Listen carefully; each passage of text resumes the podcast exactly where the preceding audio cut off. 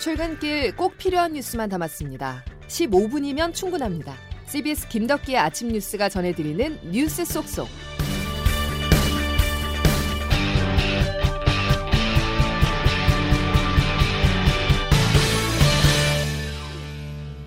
여러분 안녕하십니까? 6월 15일 김덕기 아침 뉴스입니다.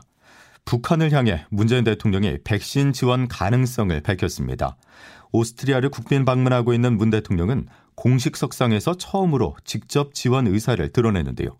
미국도 인도주의적 협력 차원에서 지지한다는 뜻을 밝히면서 북한 반응에 따라 교착 상태에 빠진 남북, 북미 대화 재개가 가능하다는 전망입니다. 첫 소식 김동빈 기자입니다. 문재인 대통령이 북한만 동의한다면 북한에 대한 백신 공급을 적극 추진할 수 있다고 밝혔습니다. 오스트리아를 국빈 방문 중인 문 대통령이 판데어 벨렌 대통령과의 정상회담 직후 가진 공동기자회견에서 관련 질문을 받고 난 이유였습니다. 한국이 글로벌 생산 흡의 역할을 할 경우에 북한도 당연히 협력 대상이 됩니다. 문 대통령은 코로나19 팬데믹에서 벗어나기 위해서는 저소득 국가들도 백신을 원활히 공급받아야 한다며 이를 위해 세계 백신 협력체인 코백스에 한국의 공여를 늘리는 한편 한국이 백신 생산 허브가 돼 저소득 국가에 대한 백신 공급을 늘릴 수 있다고 설명했습니다. 백신 지원 대상이 되는 저소득 국가에는 당연히 북한도 들어간다는 겁니다. 또 문 대통령은 미국도 북한에 대한 인도주의적 협력을 적극 지지하고 있다고 강조했고 남북 대화와 협력이 확대되면 북미 대화를 촉진하는 선순환의 역할을 할 것이라고 말했습니다. 문 대통령이 코로나19 극복 신호탄이라고 볼 수 있는 유럽 국빈 방문 일정에서 이제는 대화 테이블로 나와야 할 때라는 대북 메시지를 보낸 것으로 풀이됩니다. CBS 뉴스 김동빈입니다. 강제징용, 위안부 배상 판결 등으로 악화된 한일 관계 출구가 보이지 않습니다. G7 회의차 영국의 모인 자리에서 한일 정상은 약식 회담을 하기로 했었지만 일본 측이 일방적으로 취소했다고 한국 정부가 밝혔는데요. 하지만 일본 정부는 그런 적이 없다면서 다른 입장을 보이고 있어서 관계는 더 꼬였습니다. 장성주 기자의 보도입니다.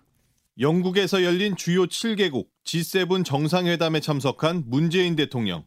트위터를 통해 스가 요시히데 일본 총리와 처음으로 만났지만 회담으로 이어지지 못했다면서 아쉬움을 표현했습니다.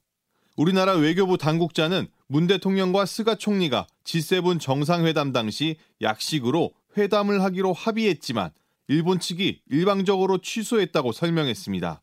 우리나라가 매년 실시하는 동해 영토 수호 훈련, 즉 독도 방어 훈련이 그 이유라고 덧붙였습니다.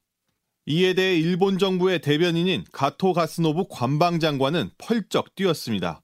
우리나라의 설명이 사실에 어긋날 뿐만 아니라 일방적인 발표라 유감이라고 항의했습니다. 가토 장관은 또 독도 방어 훈련에 대해 즉시 강하게 항의하고 중지를 요구했다고 말했습니다. 사실상 독도 방어 훈련이 한일 정상회담 취소의 원인인 것을 인정한 모양새가 됐습니다. 한편 우리나라 군은 오늘 독도 방어 훈련을 예정대로 실시할 방침입니다. CBS 뉴스 장성주입니다. 코로나19 소식으로 넘어가겠습니다. 11월 집단 면역 형성을 위한 대장정의 1차 목표가 오늘 혹은 늦어도 내일 달성될 것으로 보입니다. 백신 접종의 속도가 붙으면서 1,300만 명 1차 접종이 계획보다 빨리 이루어지는 것인데요. 또 신규 확진자가 70여일 만에 300명대로 떨어지면서 백신 효과가 점차 나타나는 거냐 하는 기대감이 높지만 방역 당국은 일단 아직은 아니라면서 신중한 입장을 보였습니다. 보도에 황영찬 기자입니다.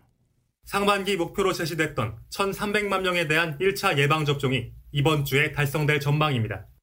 어제 0시 기준 1차 접종자는 1,180만 명가량인데 평일 하루 50만 명 이상이 접종받는다는 점을 볼 때 빠르면 오늘 오후, 늦어도 내일 목표 달성이 예상됩니다.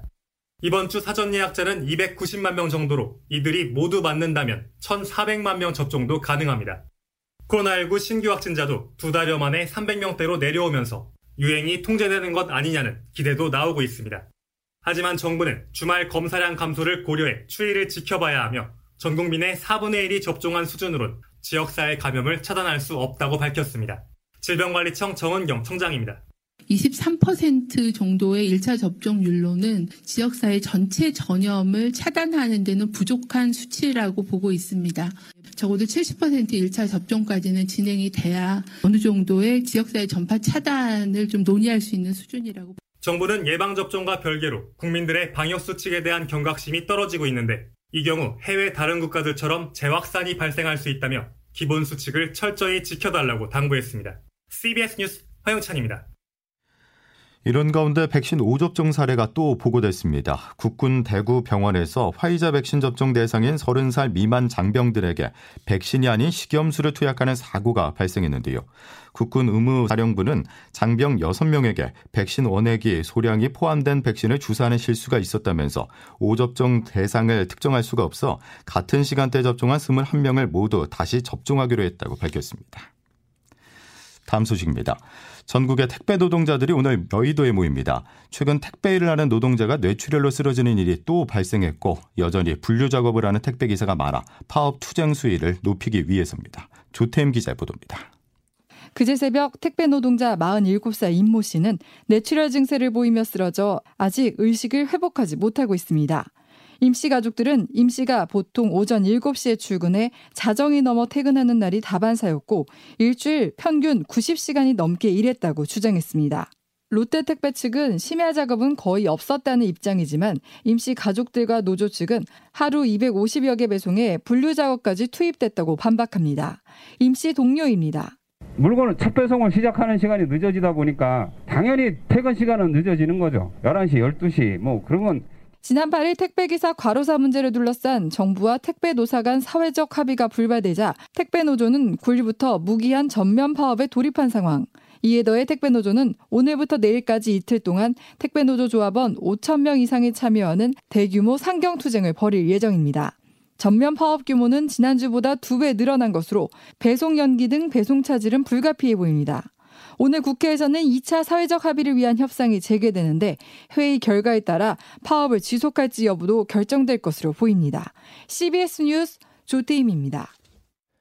산업재해가 시민들의 생명까지 앗아간 광주 붕괴 사고 소식도 보겠습니다. 어제 희생자 중 가장 어린 고등학생의 발인의 끝으로 9명의 장례가 모두 마무리됐습니다. 광주에서는 공사장 전반에 대한 점검도 진행되고 있는데요. 그런데 CBS가 취재한 결과 건물 해체 과정을 관리 감독하는 전국의 모든 감리자들은 사이버 교육 단 16시간만 받는 것으로 확인됐습니다. CBS 광주방송 박효진 기자입니다. 지난해 4월부터 건축사와 기술사 자격증을 소지한 사람들은 사이버 교육 16시간만 받으면 해체 건물 감리자가 될 수 있습니다. 건축물관리법이 개정되면서 건물을 해체하는 과정을 관리 감독할 감리자가 필요해진 데 따른 것으로 이를 두고 임시 방편에 불과하다는 비판이 나옵니다. 무엇보다 오랜 기간 건물을 설계하거나 안전관리, 시공 등을 맡아온 건축사와 기술사라고 하더라도 건물 해체 과정을 단 16시간 만에 습득하기는 쉽지 않기 때문입니다. 여기에 대한건축사협회가 대변 교육을 진행하려 했지만 코로나19가 확산되면서 사이버 방식으로 전환됐고 이 과정에서 해체 건물 감리자가 되는 문턱이 더 낮아졌습니다. 전문가들 역시 건축사와 기술사는 건물을 짓는 경험은 많겠지만 건물을 해체하는 과정에 대한 경험은 부족할 수밖에 없다고 지적합니다. 대한민국 산업현장 교수단 최명기 교수입니다.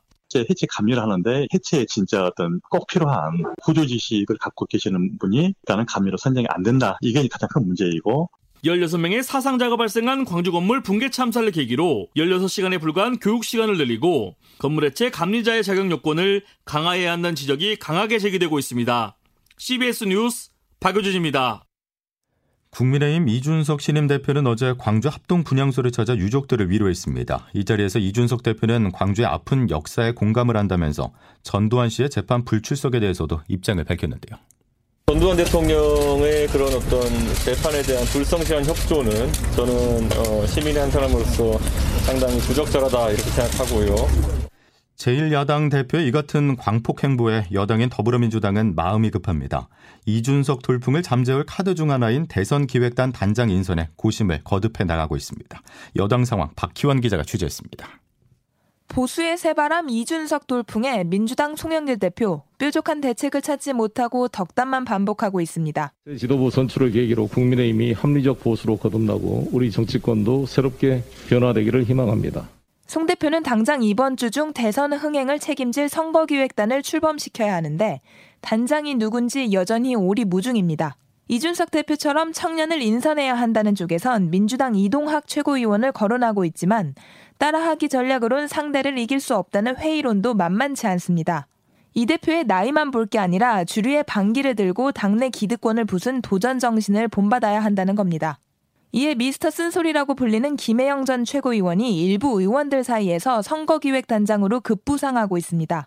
친문의 절대적 지지를 받는 조국 전 법무부 장관을 향해서도 거침없이 비판했던 점이 다시 주목받는 건데 문제는 이런 김 전 최고위원의 전력을 친문 진영이 달가워하지 않아 송 대표가 최종 낙점하긴 어려울 거라는 분석이 중론입니다.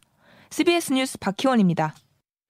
유력 대권 주자인 윤석열 전 검찰총장이 자맹을 깨고 공개 활동에 나섰지만 오락가락한 행보는 이어지고 있습니다. 윤 전 총장 측근이 국민의힘 이준석 대표를 공개 저격하는 등 야당 지도부와 본격적인 기싸움이 시작됐다는 분석입니다. 이정주 기자의 보도입니다.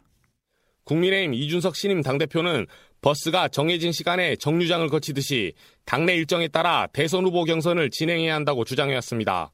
이른바 정시 출발론. 어제는 시점을 못 박았습니다. 8월 중순 말이면은 또 정치적 결단을 내리기에 많은 분들한테 충분한 시간이 아닐까.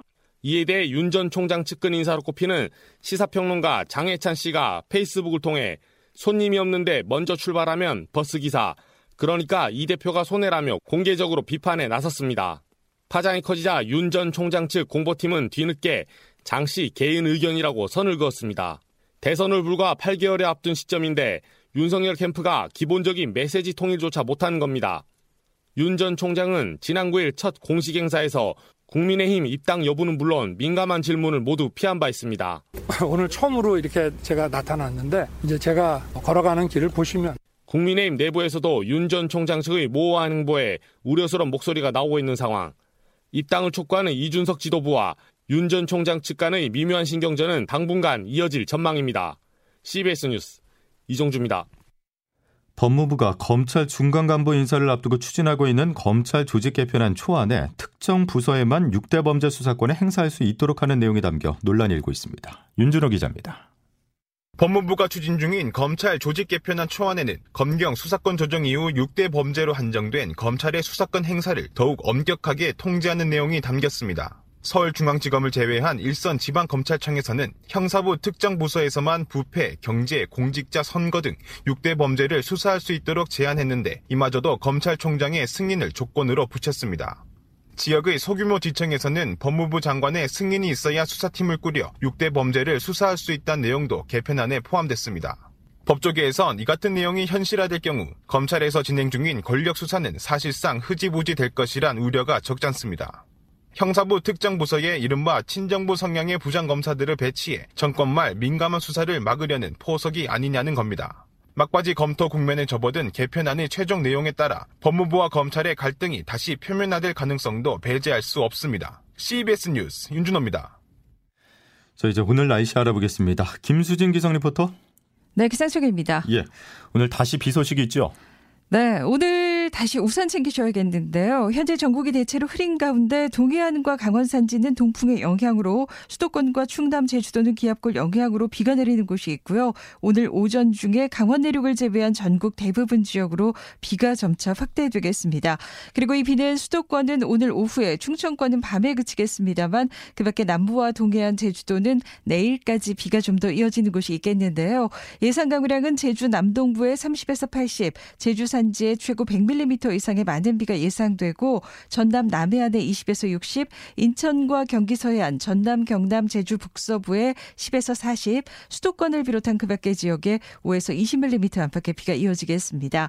한편 오늘 이렇게 흐리고 비가 내리면서 한낮 더위는 조금 주춤하겠는데요. 오늘 낮 최고 기온 서울 26도, 원주 청주 대구 25도, 광주 24도의 분포로 어제보다도 평년보다 2도에서 5도가량 다소 낮겠습니다. 목요일 밤 제주와 호남을 시작으로 금요일에는 또다시 전국에 비가 내릴 것으로 전망됩니다. 지금까지 날씨였습니다. 오늘 비가 내리면서 더위는 하루 쉬어갑니다. 몸도 마음도 시원한 하루 보내시길 바랍니다. 자, 화요일 김덕기 아침 뉴스는 여기까지입니다. 내일도 필요한 뉴스들로만 꽉 채워드리겠습니다. 고맙습니다.